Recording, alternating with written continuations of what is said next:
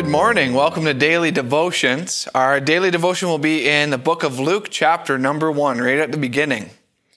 And uh, we're going to look at Luke's gospel with the thought of declaration. Now, I've got something with me right here, this may look familiar to you.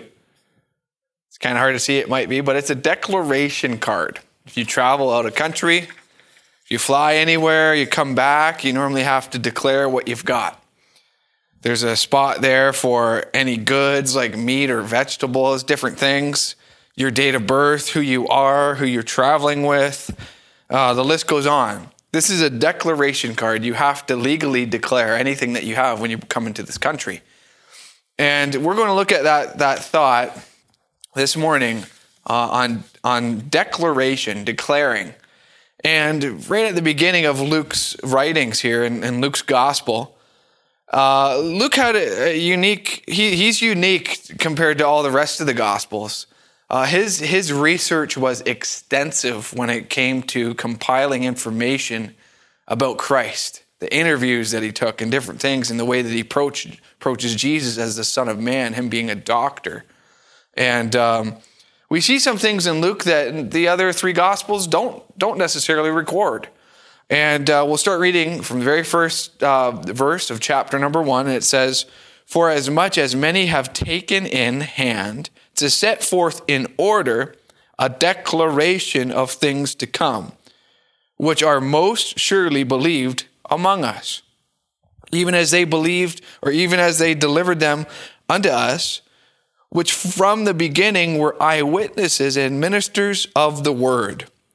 It seemed good to me also, having a, had a perfect understanding of all things from the very first to write unto you in order, most excellent Theophilus, that thou mightest know the certainty of those things wherein thou hast been instructed Let's, let's bow for a quick word of prayer as, as we get into this passage. Heavenly Father, I pray that you use this time. I pray that your word would go forward, and I pray that it would encourage and it would feed those that are listening, Lord. Allow the Spirit of God to give me the words to say. I pray in Jesus' name. Amen. So Luke begins his gospel by declaring the facts uh, of life and ministry of Jesus Christ. The Christian life is not merely an, a man's idea, but it's based on historical fact. As Luke interviews eyewitnesses, the events of Christ's ministry, ministry were declared in three ways.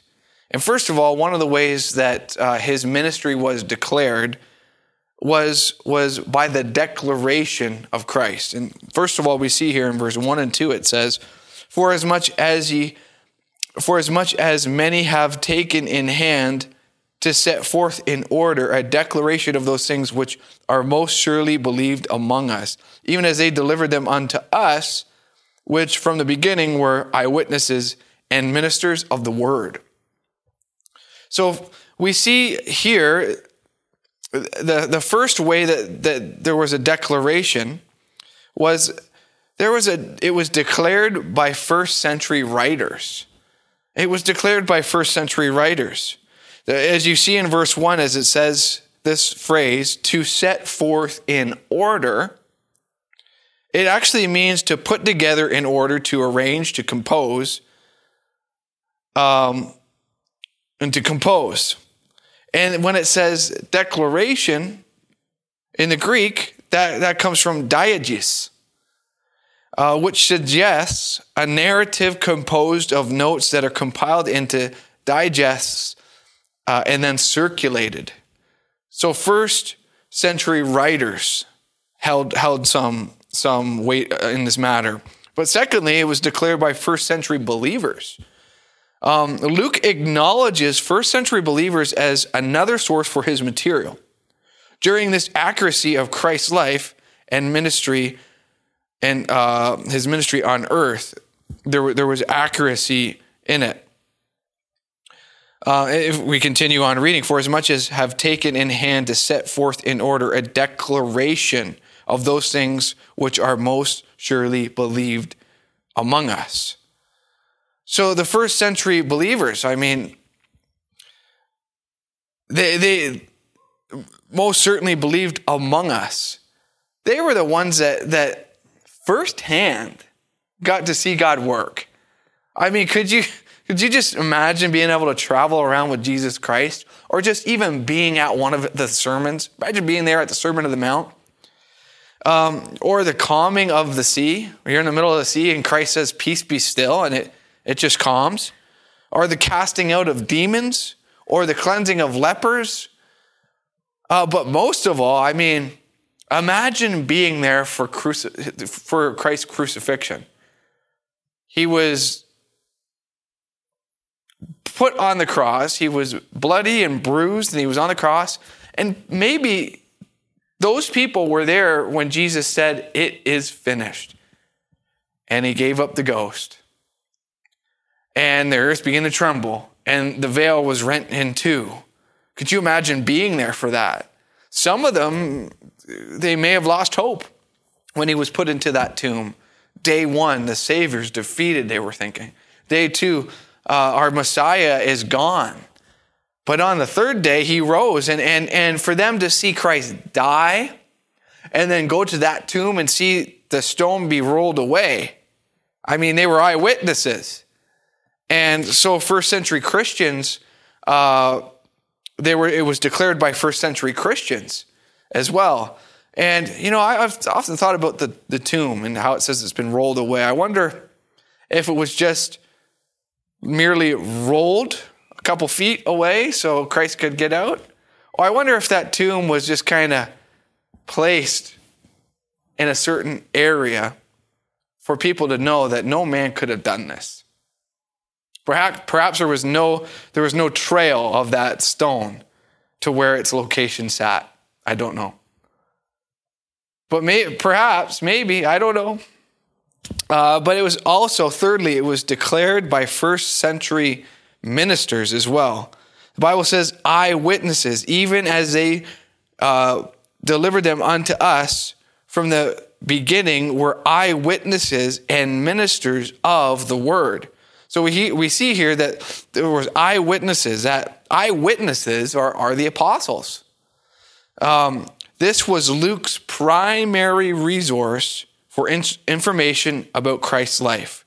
These men uh, had seen the resurrection and had been present for most of the Lord's ministry. So, so Luke is is interviewing them. He's getting information. He's col- collecting information. He's gathering uh, information so that God could um, it could be then inspired as God led. Um, and the word word here, the actual word word, literally means gospel. So they were ministers of the word, ministers of the gospel, of the account of Christ. But secondly, we see the determination of Luke. Look at verse 3. It says, And it seemed good to me also having had a perfect understanding of all things from the very first to write unto thee in order, most excellent Theophilus. So we see the determination of Luke. He was a determined person, but it didn't come in his own determination. It didn't come by his own will or his own uh, personality.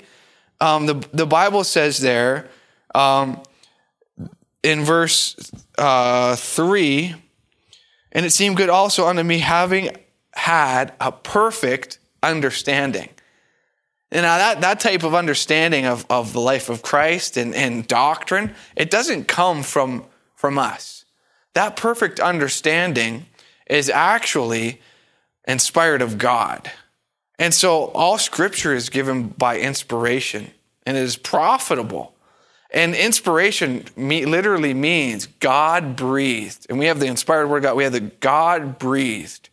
And he, he breathed uh, his word. Um, so, so the determination was by the Spirit. Perfect understanding. The Bible says in 2 Peter 1 and verse 21 For the prophecy came not uh, in old time by the will of man but holy men of God spake as they were moved by the Holy Ghost. And that's how inspiration takes place, not uh, from somebody writing, but God using that person as an instrument to accomplish his will and his word. And so you, you may be a skeptic uh, about the Bible and you may have some doubts about it, about inspiration and God using. You may say, man wrote the Bible. And Luke, is, Luke wrote the, go- the Gospel of Luke. Luke wrote it. But God used him to write it. God inspired uh, Luke to, to pen those words. So you may think something like, uh, look, look at a house. There's many houses being built in Canada right now. Um, and you look at that house, you say, who built the house? You would think you would say, well, man built that house. A man built it. Say, well, no, not, not necessarily. I mean, the hammer. Man used the hammer to build the house, right? So, so it's kind of the same with the word of God. You think, well, the man built the house, but he used the hammer to build the house. God inspired his word, but he used a tool to get it done, and that was man. So God, God used a tool, and it was man to accomplish his will to get his word printed and on paper. It was also declared by first century ministers eyewitnesses. But secondly, here there's a determination of Luke.